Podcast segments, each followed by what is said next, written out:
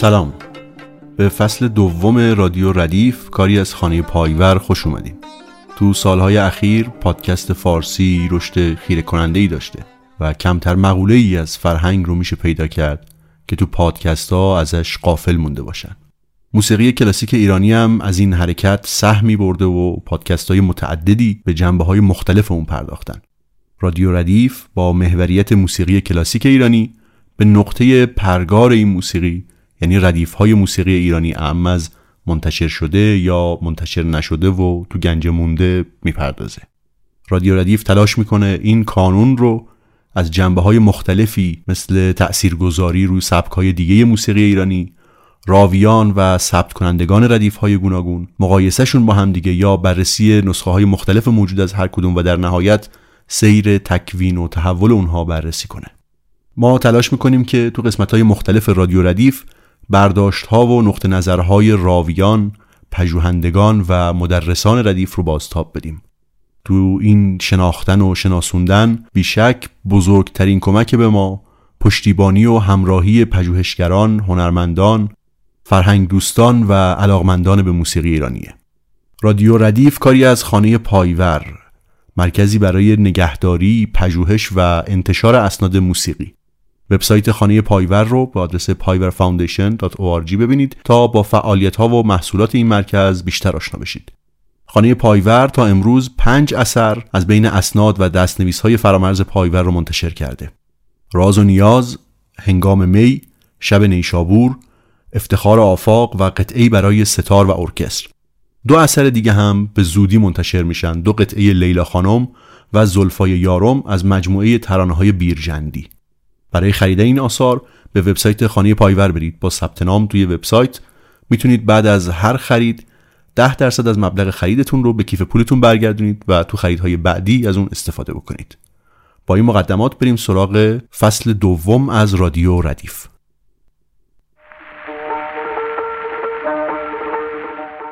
جناب و از خدمات سابق و لاحق شما. کتاب ها چهل سال از خدمت از همه خدمات شما راضی هستم.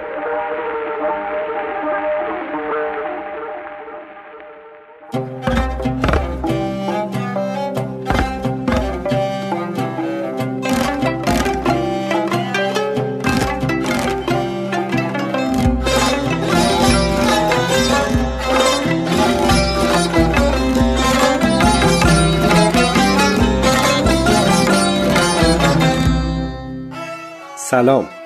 من محمد رضا شرایلی هستم. بیش از 20 ساله که در حوزه تاریخ موسیقی و به ویژه تاریخ ضبط موسیقی فعالیت می‌کنم. و پژوهش‌هایی رو در این زمینه انجام دادم که اغلبشون در قالب مقاله، کتاب و آلبوم‌های پژوهشی منتشر شده و در اختیار علاقمندان قرار گرفته. بسیار خوشحالم که در فصل دوم پادکست های رادیو ردیف در خدمت شما مخاطبین فرهیخته هستم تا مروری داشته باشم بر تاریخ ضبط صدا در ایران. تکنولوژی های مختلفی رو که از ابتدا در جریان ضبط صدا حضور داشتند در حد امکان معرفی کنم و در خلال اون نمونه مستندات صوتی هم از آثار ضبط شده در دوره های مختلف ارائه کنم.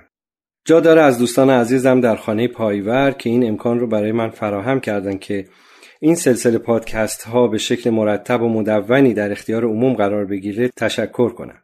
بعد نیست در ابتدا این نکته رو بگم که تا سالها تنها منبع معتبر و قابل استناد در حوزه تاریخ ضبط موسیقی در ایران کتاب ارزشمند شادروان دکتر ساسان سپنتا با عنوان تاریخ تحول ضبط موسیقی در ایران بود. امروزه بیش از سی سال از اولین چاپ این کتاب میگذره و البته ما خوشبختیم که به کمک تعدادی از پژوهشگران نسلهای بعد که در این حوزه کار کردند به انبوهی از اسناد مکتوب و صوتی در حوزه تاریخ ضبط موسیقی در ایران دسترسی پیدا کردیم. این اسناد و مدارک تونستن بسیاری از نقاط تاریک قبلی رو روشن کنن بسیاری از دانسته هامون رو تکمیل کنن و البته بسیاری از نقل قولهای شفاهی و اطلاعات غیر مستندی که در تاریخ ثبت شده بود رو اصلاح کردند. بنابراین امروزه به مدد این پژوهش ها و اسنادی که در طول سی سال اخیر به دست اومده می‌تونیم چشمانداز دقیق تری از تاریخ ضبط موسیقی در ایران داشته باشیم. البته ناگفته نمونه که در بعضی منابع مکتوب دیگه مثل کتاب سرگذشت موسیقی ایران استاد خالقی و همچنین کتاب تاریخ موسیقی حسن مشهون به صورت گذرا و اغلب ناقص اشاراتی در حوزه تاریخ ضبط صدا آمده بود اما برخیشون دارای اشکالاتی بود و بعضا باعث گمراه شدن یا سردرگمی مخاطبان می‌شد. مثلا تاریخ ضبط دقیق آثار مشخص نبود و هر کسی در خاطرات خودش یا در خاطرات نقل شده شفاهی از استادان دیگه جسته و گریخته اشاره هایی داشت به اینکه فلان صفحه در فلان سال ضبط شده یا فلان هنرمند در سفری به خارج صفحاتی رو ضبط کرده اما امروزه با استناد به منابعی که در اختیار هست می‌تونیم در این باره تا جای ممکن دقیقتر و نزدیکتر به واقعیت صحبت کنیم. گرچه که هنوز هم جاهای خالی در سیر تاریخی ضبط صدا در ایران وجود داره که امیدواریم به مرور در آینده با تلاش و کوشش سایر پژوهشگران این حوزه به تدریج این بخشهای معدود تاریک هم روشنتر بشه و از طرفی با پیدا شدن منابع صوتی قدیمی ضبط شده هم بتونیم آرشیو صوتی موسیقی ایران رو هرچه دقیقتر بشناسیم و علاقمندان و پژوهشگران بتونن از این گنجینه ها استفاده بکنن.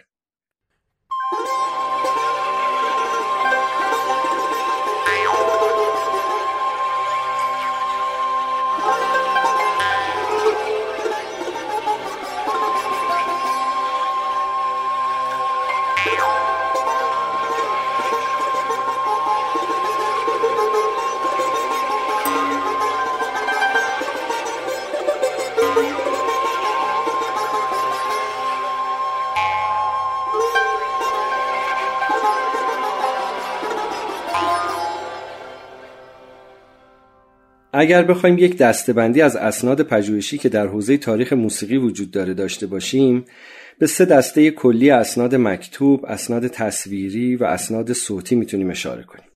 وقتی از واژه اسناد مکتوب استفاده می‌کنیم منظورمون تمام اون چیزی است که به شکل نوشتار ثبت و ضبط شده در طول تاریخ در رابطه با موسیقی به جا مونده. این اسناد می‌تونه شامل نسخ خطی، یادداشت‌ها، نوت نوشته ها، کتب چاپی و هر گونه مکتوب دیگه‌ای در حوزه موسیقی بشه.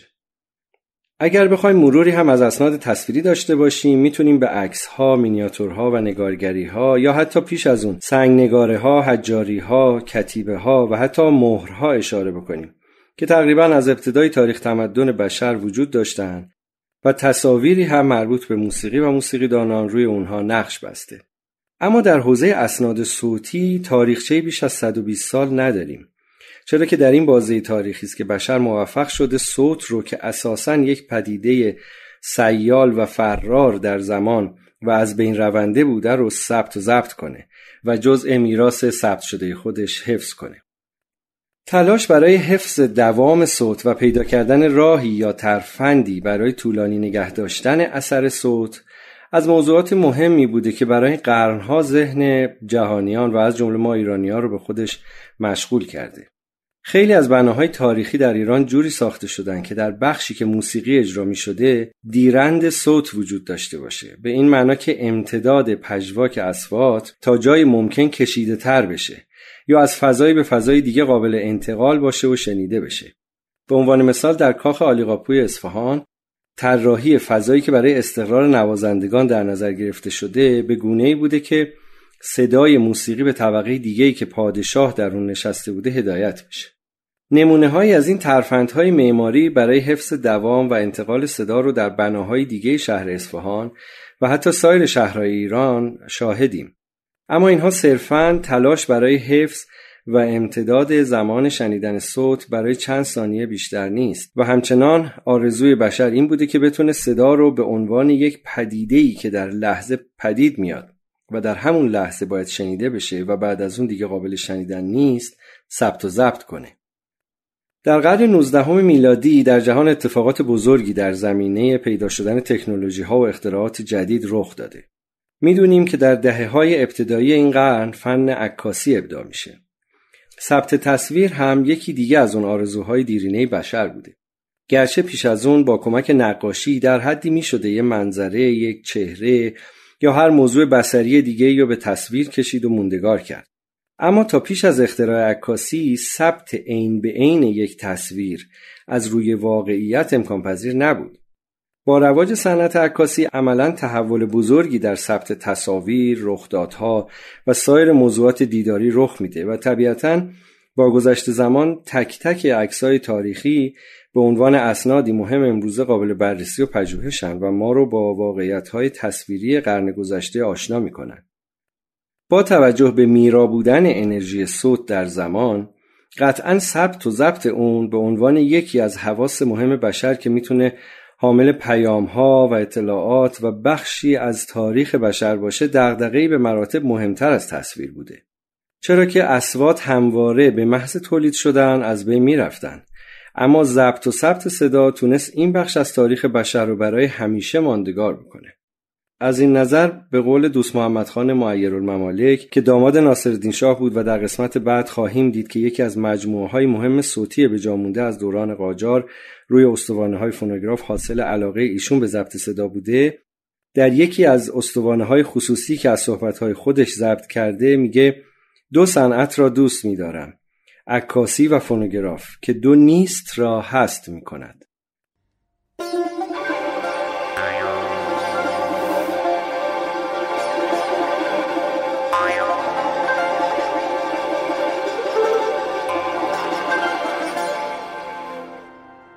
تلاش های زیادی در ابتدای قرن 19 در اروپا و آمریکا برای ثبت و ضبط صدا بین دانشمندان، مخترعین و فیزیکدانان که روی فنون مختلف فیزیک صوت کار می‌کردند در حال انجام بود. اما نخستین تلاشی که موفق به ثبت صوت البته به شکل گرافیکی اون یعنی تصویر صوت میشه تلاش یک کتابخانهدار و ناشر فرانسوی به نام ادوارد لئون اسکات هست که در سال 1857 میلادی یعنی 20 سال قبل از اون چیزی که به عنوان آغاز تاریخ ضبط صدا با اختراع ادیسون می‌دونیم اتفاق افتاده بوده. لئون اسکات یک فرانسوی است که تلاش زیادی کرده برای اینکه بتونه امواج صوتی رو حداقل به شکل یک تصویر بر روی کاغذ ثبت کنه.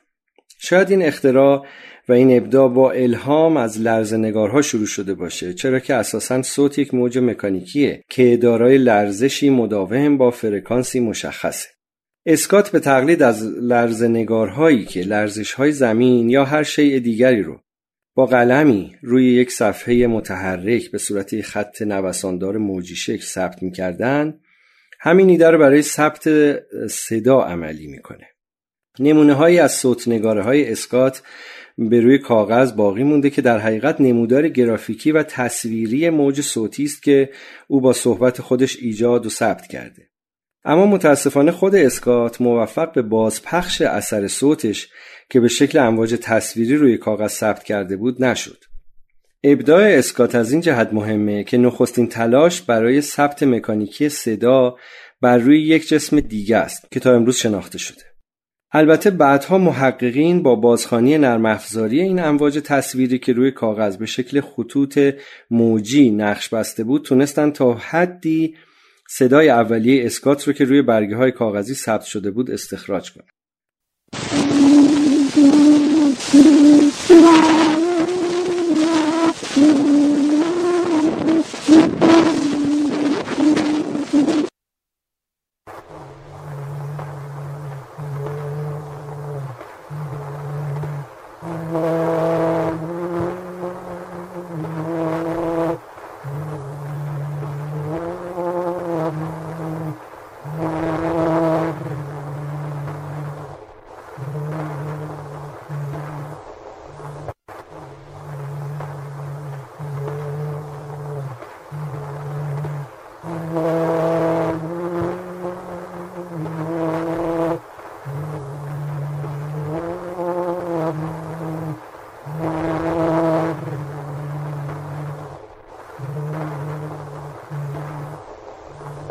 همونطور که گفتیم این نخستین تلاش بشر برای ثبت صدا بوده که در سال 1857 میلادی توسط لئون اسکات انجام شد.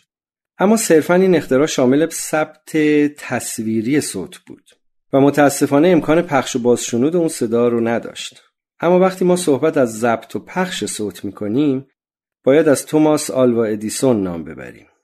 مخترعی که در طول زندگیش دهها اختراع بدی داشت و یکی از اونها دستگاهی بود به نام فونوگراف که به وسیله اون هم امکان ثبت امواج صوت به شکل مکانیکی روی سطح جسمی موندگار فراهم می‌شد و هم می‌تونست اون صدای ضبط شده رو باز پخش بکنه. بنابراین نخستین اختراعی که تونست صدا رو ضبط و پخش کنه فونوگراف ادیسون بود که در 1877 میلادی به ثبت رسید. شاید بد نباشه خیلی خلاصه روش کار ضبط و پخش صدا توسط دستگاه فونوگراف ادیسون رو مرور کنیم. همانطور که اشاره شد صوت یک موج مکانیکیه که در هوا منتشر میشه. مثال سادهش اینه که وقتی ما صحبت می‌کنیم اگه یک برگ کاغذ به فاصله کمی از دهانمون نگه داریم و با یکی از انگشتان پشت اون رو در حین صحبت کردن لمس کنیم خواهیم دید که این برگه کاغذ به ارتعاش در میاد و لرزشش رو می‌تونیم با انگشتمون حس کنیم. این لرزش ها در اصل حاصل برخورد امواج مکانیکی صوته که توسط تارهای صوتی هنجرمون تولید و در هوا منتشر شده.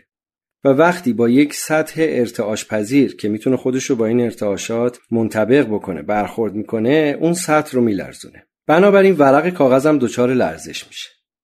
این لرزش دارای دامنه بسیار کمیه شاید کمتر از یه میلیمتر رفت و برگشت داره اما با دست قابل لمسه حالا اگه ما از مرکز این برگه کاغذ یا این صفحه‌ای که صدا رو تبدیل به حرکت رفت و برگشت می‌کنه که از این به بعد اسمش رو دیافراگ می‌گذاریم. یک بازوی رو نصب کنیم و در نوک دیگر این بازو یک قلم یا یک سوزن یا هر شیء اثرگذار دیگری رو نصب کنیم و در زیر این قلم یه سطح در حال حرکت داشته باشیم حرکات رفت و برگشت موج صوتی که به دیافراگ برخورد می‌کنه باعث میشه سوزن ما یا قلم حکاک ما دارای همون حرکت رفت و برگشت بشه. و این حرکت رفت و برگشت وقتی روی سطح متحرکی در زیر خودش ثبت بشه عملا خطی موجمانند رو به شکل سینوسی ایجاد می‌کنه. این خطوط موجمانند ثبت شده به روی صفحه متحرک در اصل بازنمود صوت ما به شکل یک خط سینوسیه. حالا این خط می‌تونه صرفا یه شکل بسری باشه یا یک شیار حف شده روی یک سطح. تا اینجا این طریقه ضبط صدا توسط ادیسون در اصل شبیه همون کاریه که اسکات برای ثبت شکل اسوات روی ورق کاغذ به شکل یه سری تصاویر موجمانند تونسته بود انجام بده. اما نکته مهم کار ادیسون اینجاست که او برای اینکه بتونه اسوات ثبت شدهش رو باز پخش کنه تصمیم گرفت که این موج رو به شکل فیزیکی در یک شیار به صورت تپه ماهورهایی حک بکنه. با این روش اگر مجددا صفحه‌ای که این موج به شکل شیار روش حک شده در زیر همون سوزن یا قلم حکاک اولیه شروع به حرکت کنه اتفاقی عکس روش ضبط رخ میده.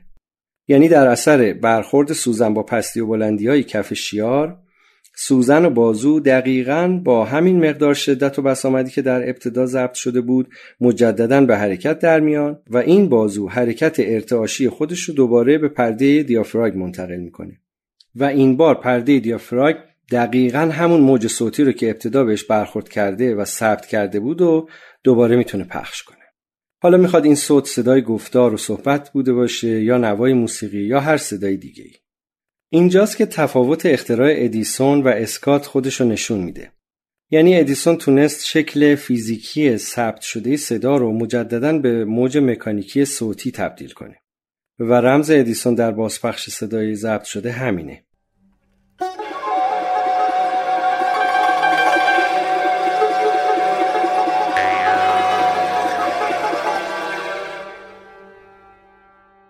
اساس کار فونوگراف ادیسون به این شکلی بود که مرور کردیم. اما او برای تولید انبوه دستگاهش به مرور تمهیداتی رو به ایده اولیش اضافه کرد. ادیسون صفحه متحرک زیر قلم ضبط صدا رو به یک صفحه مدور به شکل استوانه تبدیل کرد و حرکت بازوی سوزن ضبط کننده یا قلم حکاک رو به حرکتی طولی روی بدنه استوانه بدل کرد. بنابراین وقتی که استوانه شروع به حرکت می‌کنه همزمان از سمت چپ یک قلم به صورت عمود روی سطح اون قرار می‌گیره و شروع به ثبت امواج صوتی به شکل شیار می‌کنه و در عین حال آروم به سمت راست حرکت می‌کنه. بنابراین ما یک شیار طولانی مارپیچ روی بدنه بیرونی استوانه خواهیم داشت و به این ترتیب زمان خیلی بیشتری رو به نسبت یک شیار مستقیم روی سطح صاف می‌تونیم برای ثبت صدا و ضبط اون ایجاد کنیم. کار دیگه ای که ادیسون کردیم بود که سطح پذیرای ضبط صدا رو یک ورق نازک قلع انتخاب کرد. فلز قلع فلز نرمیه که می‌تونه ارتعاشات صوت رو که سوزن به شکل شیار روی اون ایجاد می‌کنه به راحتی در خودش بپذیره. و بنابراین حرکت رفت و برگشتی سوزن که ناشی از ارتعاش پرده دیافراگم بوده به شکل تپ ماهورهایی در کف شیار روی بدنه استوانه قلع حفر میشه.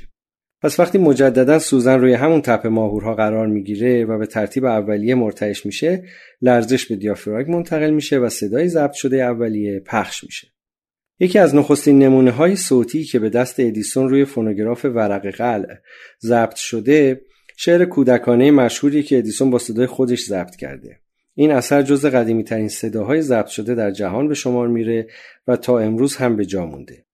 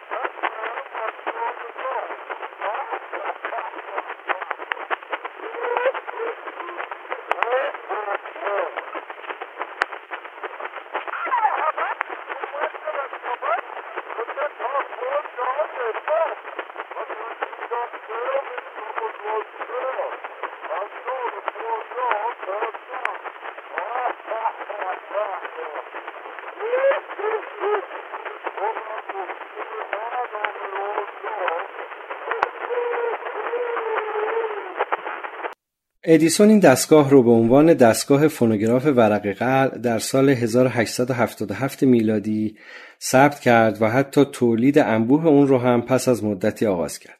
به زودی در آمریکا و بعد در اروپا و سایر نقاط جهان این دستگاه ها به شکل تجربی مورد استفاده قرار گرفت ولی معایبی داشت چرا که وقتی یه ورق روی استوانه پایه پیچیده می‌شد و صدا به شکل شیارهای ظریف روی اون حفر می‌شد و بعد قرار بود مجددا بازپخش بشه همزمان با ارتعاش سوزن و حرکت اون در شیارها بخشهایی از تپه ماهورهای کف شیار هم تراشیده می‌شد. بنابراین کیفیت صدا افت می‌کرد. ضمن اینکه وقتی این ورق از روی استوانه باز می‌شد حفظ و نگهداری و استفاده مجدد از اون برای شنیدن دوباره کار بسیار دشواری بود.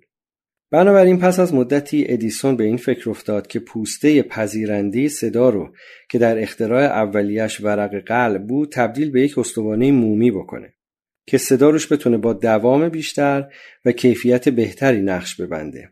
چرا که در تلاش بود تا بتونه این روش رو به روشی ساده برای استفاده عموم تبدیل کنه. البته منظور ما از موم موم صنعتی است که فراوری میشه و سختتر از موم خام به حساب میاد. همچنین دیسون می‌خواست بتونه دوام کیفیت و استفاده از استوانه هایی رو که صدا روشون ضبط شده رو برای چندین بار فراهم کنه و از همه مهمتر بتونه استوانه های ضبط شده رو تکثیر کنه و به تولید برسونه. بنابراین پس از تقریبا ده سال تلاش و کار روی اختراع اولش فونوگرافی با استوانه مومی ساخت تا قابل تکثیر به روش صنعتی باشه. یعنی بتونه از استوانه ضبط شده قالب گیری کنه و اون رو در تیراژ بالا به تکثیر و تولید برسونه. همچنین دیافراگم های ضبط و پخش رو به شکلی بهینه سازی کرد که بتونه حد اکثر موج صوتی رو که دریافت می‌کنه به ضبط برسونه و در موقع پخش هم بیشترین حجم صدا رو با کمترین فرسایش و افت کیفیت استخراج کنه. ادیسون سرعت گردش استوانه و حرکت بازوی سوزن رو هم بهینه سازی کرد و به این ترتیب تونست امکان ضبط صدا را به مدت دو تا دو نیم دقیقه عملی کنه. طبیعتا وقتی چنین دستگاه به تولید انبوه می‌رسه قیمت تمام شدهش هم قدری کاهش پیدا می‌کنه و برای عموم قابل استفاده میشه. شاید اشاره به سایر نکات فنی و تکنیکال ادیسون که برای تکمیل دستگاه فونوگرافش به کار برده بود بیش از بحثی که تا الان داشتیم در این مجال نگنجه اما بعد نیست به این نکته هم اشاره کنیم که در فونوگراف اولیه ادیسون با ورق قلع نیروی گرداننده استوانه یک هندل بود که با دست میچرخید و طبیعتا سرعت دوران منظم و ثابتی هم نداشت اما در نمونه بعدی یعنی فونوگراف با استوانه مومی از دو روش برای تأمین نیروی محرکه استوانه گردنده بهره می برد. یکی موتور الکتریکی همراه پیل تر الکتریکی بود که این پیل ها در اصل باتری هایی بودند که با ماده الکترولیت و دو الکترود ولتاژ لازم رو برای به حرکت درآوردن موتور دستگاه فراهم می‌کردند و موتور الکتریکی دستگاه هم می‌تونست استوانه افقی رو به حرکت در بیاره و بگردونه. اما در روش دوم موتور گرداننده دستگاه دارای فنر حلزونی شکلی بود که می‌شد با چرخوندن یک دسته فنر رو کوک کرد و بعد وقتی فنر انرژی پتانسیل ذخیره شده در خودش رو می‌خواست رها بکنه و به انرژی جنبشی تبدیل کنه به تدریج باز می‌شد و می‌تونست برای حدود دو تا سه دقیقه نیروی گرداننده استوانه رو تأمین کنه. البته که برای ثابت موندن سرعت گردش ادیسون مکانیزم جالبی هم در موتور این دستگاه ها تعبیه کرده بود تا در طول مدت دو تا سه دقیقه ای که به تدریج با باز شدن فنر نیروی اون کمتر میشه سرعت گردش استوانه تغییر نکنه و ثابت بمونه.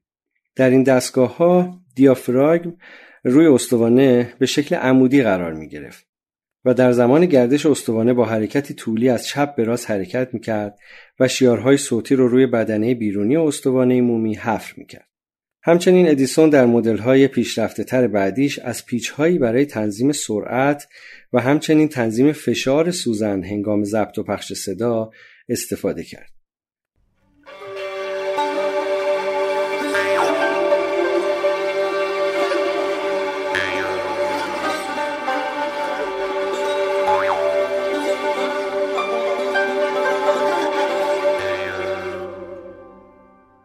در همون زمان ادیسون به این فکر افتاد که برای تبلیغ و فروش بیشتر این دستگاه ها و رونق بیشتر صنعت فونوگراف و البته از منظر دیگه که امروز اهمیت خودشو نشون میده برای حفظ میراث صوتی بشر نمایندگانی رو به نقاط مختلف دنیا بفرسته که این دستگاه رو معرفی کنند و صدای افراد سرشناس رو هم به وسیله اون ضبط کنند. نمونه استوانه های ضبط شده ای از صدای بیسمارک، نخست وزیر مشهور آلمان، فلورانس نایتینگل و دیگر مشاهیری که در اواخر قرن 19 هم هنوز زنده بودند و البته خیلی هاشون چند سال بعد فوت شدن وجود داره که امروزه از مهمترین اسناد صوتی تاریخ معاصر بشر به شمار میره. ادیسون این اختراع در نمونه ها و مدل های مختلف تا حدود سال 1910 گسترش داد و تونست تا حد قابل توجهی در کشورهای متعدد این دستگاه به فروش برسونه. یکی از جذابیت های کار اون این بود که قطعاتی از موسیقی سازی، آوازی یا ارکسترال غربی رو روی این استوانه ها ضبط می‌کرد، اونها رو به تکثیر میرسوند و همراه دستگاه های فونوگرافش میفروخت. بنابراین برای هر فردی که فونوگراف می‌خرید این امکان فراهم می‌شد تا هر وقت مایله در فضای شخصی زندگیش در محل کارش یا هر جای دیگری بتونه این دستگاه را بندازه و اون موزیک رو بشنوه. مثلا فونوگراف های اتوماتیک بزرگی ساخت که در اماکن عمومی و فروشگاه های بزرگ در آمریکا و اروپا نصب می‌شد و هر کس با انداختن سکه ای می‌تونست موزیک مورد علاقه خودش رو از بین استوانه های متعدد موجود در دستگاه انتخاب کنه و دقایقی بشنوه. برای سالن های بزرگ دستگاه فونوگرافی ساخت که بوق بسیار بزرگی روش سوار می‌شد تا بتونه صدا رو خوب تقویت کنه. اینقدر این بوغ ها بزرگ بود که حتی خودشون یه سپایه مجزا برای ایستادن می‌خواست.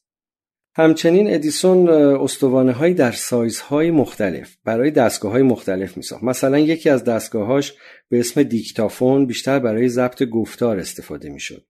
برای همین ابعاد دستگاه نسبتا جمع و جور بود قطر استوانش هم کوچکتر بود اما طول استوانه بیش از حد معمول بود تا امکان ضبط در زمان بیشتر رو فراهم کنه دستگاه جمع و جور خونگی دیگری ساخت که خیلی کوچک بود و اسمش رو گذاشت فونوگراف مدل جم یا دستگاه بزرگی با استوانه های چند برابر ابعاد استوانه های معمولی ساخت و اسم اونها رو فونوگراف کنسرت ریکورد گذاشت. این استوانه ها به دلیل طول و قطر بزرگتر و بیشتر می‌تونست صدا رو با کیفیت بهتر و در زمان بیشتری روی خودش ضبط کنه. یکی از قابلیت های منحصر به فرد این تکنولوژی که تا سالها در تکنولوژی های ضبط صدای بعدی وجود نداشت قابلیت ضبط و پخش همزمان بود. به این معنی که هر کسی می‌تونست با آگاهی از روش ضبط صدای فونوگراف و در دسترس داشتن استوانه خام دو تا سه دقیقه صدا ضبط کنه و بلا فاصله با تعویز سوزن دستگاه یا تو دستگاه پیشرفته تر که دیافراگم دو طرفه داشت با چرخوندن دیافراگم ضبط و قرار دادن دیافراگم پخش روی دستگاه بازپخش اون صدا رو امکان پذیر کنه. خوبی دیگه فونوگراف قابل حمل بودن و راه اندازی نسبتا آسونش بود. یعنی یه فرد آشنا به روش ضبط می‌تونست در هر جایی فونوگراف رو با خودش ببره یا استوانه خام روی دستگاه بذاره و صدای مورد نظرش رو ضبط کنه و حتی همونجا دوباره بشنوه. این ویژگی از برتری های فونوگراف نسبت به تکنولوژی های بعدی مثل صفحات گرامافون بود چون همونطور که در قسمت های بعد خواهیم گفت ضبط صفحات گرامافون به دلیل مشخصات ساختاری و تکنولوژیکیشون بایستی توسط تکنیسیان صدا بردار و در استدیو با امکانات و تجهیزات خاص خودش انجام بشه. اما سادگی ضبط با فونوگراف برای سالها موجب شد که این دستگاه توسط طیف وسیعی از مخاطبینش استفاده بشه. مثلا پژوهشگرانی که بر روی آواها و نواهای مختلف قصد تحقیق داشتند و می‌خواستن در سفرها با خودشون دستگاه ضبط صدا همراه داشته باشند و اسواتی رو از طبیعت صدای پرندگان و حتی صدا و موسیقی اقوام و قبایل مختلف رو در نقاط دور افتاده و در شرایط سخت جغرافیایی ضبط کنند برای دهه های متمادی از این تکنولوژی استفاده می‌کردن همچنین به دلیل اینکه با روی کار اومدن تکنولوژی صفحات گرامافون از رونق و رواج فونوگراف کاسته شده بود تهیه اون با قیمت کمی امکان پذیر بود و به همین دلیل تا چند دهه بعد از ظهور صفحات گرامافون برای این گونه تحقیقات و ضبط های میدانی دستگاه فونوگراف و لوله های مومی اون بود که مورد استفاده قرار می گرفت.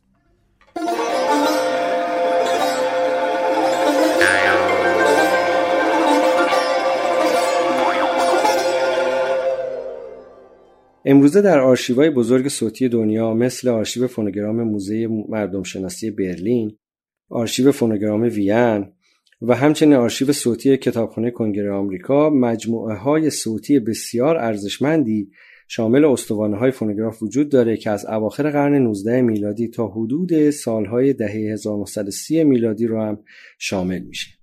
نباید ناگفته گذاشت که چند سال بعد از ادیسون شرکت های متعدد دیگه هم غیر از شرکت ادیسون با دخل و تصرف و ایجاد تغییراتی در فونوگراف او و البته با حفظ حقوق معنوی شروع به ساختن دستگاه ها و تولید استوانه های فونوگراف کردند.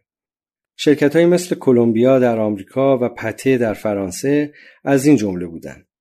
اونا هم سعی در رقابت با کمپانی ادیسون داشتن و تلاش می‌کردن که با اضافه کردن امکانات یا ایجاد تغییراتی بتونن بازار فروش مناسبی برای خودشون تو دنیا پیدا کنن.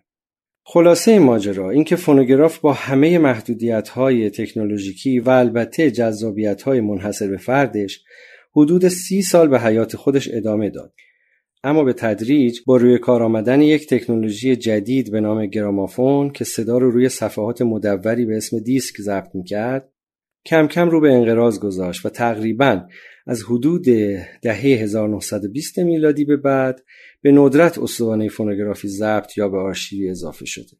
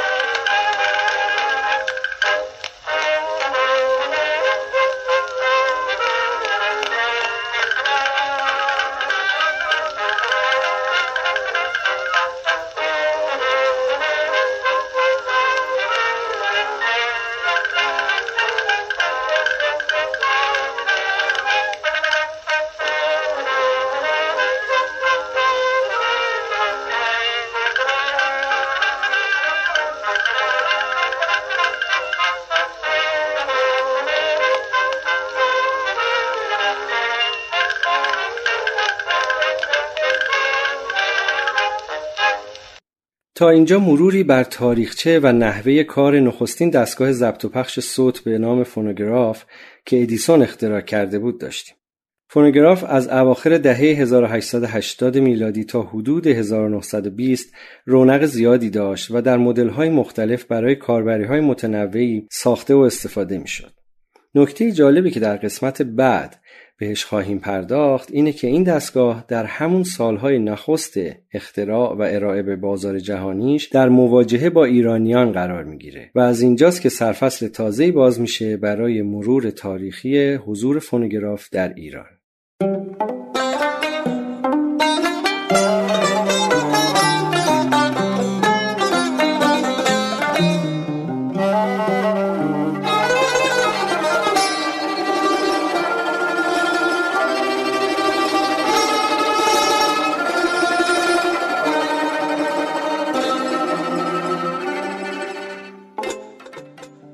این اپیزود پنجم رادیو ردیف بود. ممنون از شما که رادیو ردیف رو میشنوید و به دیگران هم و به دوستاتون معرفی می‌کنید. رادیو ردیف کاری از خانه پایور مرکزی برای نگهداری، پژوهش و انتشار اسناد موسیقی. این مرکز کارش رو با آثار و اسناد باقی مونده از استاد فرامرز پایور شروع کرده. خانه پایور تا امروز پنج اثر از میان اسناد و دستنویس های فرامرز پایور منتشر کرده. راز و نیاز هنگام می شب نیشابور افتخار آفاق و قطعی برای ستار ارکستر.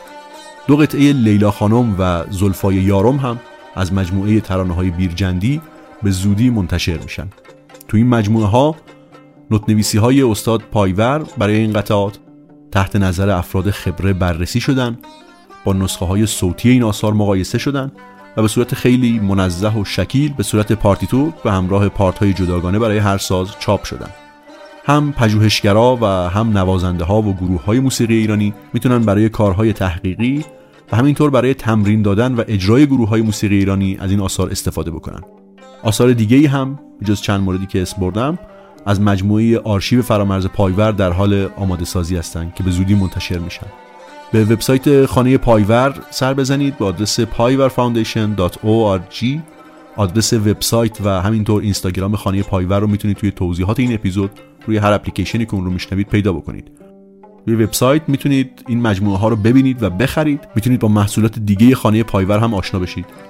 و همینطور با عضویت در سایت به اسناد این آثار هم می‌تونید دسترسی پیدا بکنید. با ثبت نام در وبسایت خانه پایور می‌تونید بعد از خرید کردن 10 درصد از مبلغ خریدتون رو به کیف پولتون برگردونید و تو خریدهای بعدی استفاده بکنید. رادیو ردیف کاری از خانه پایور.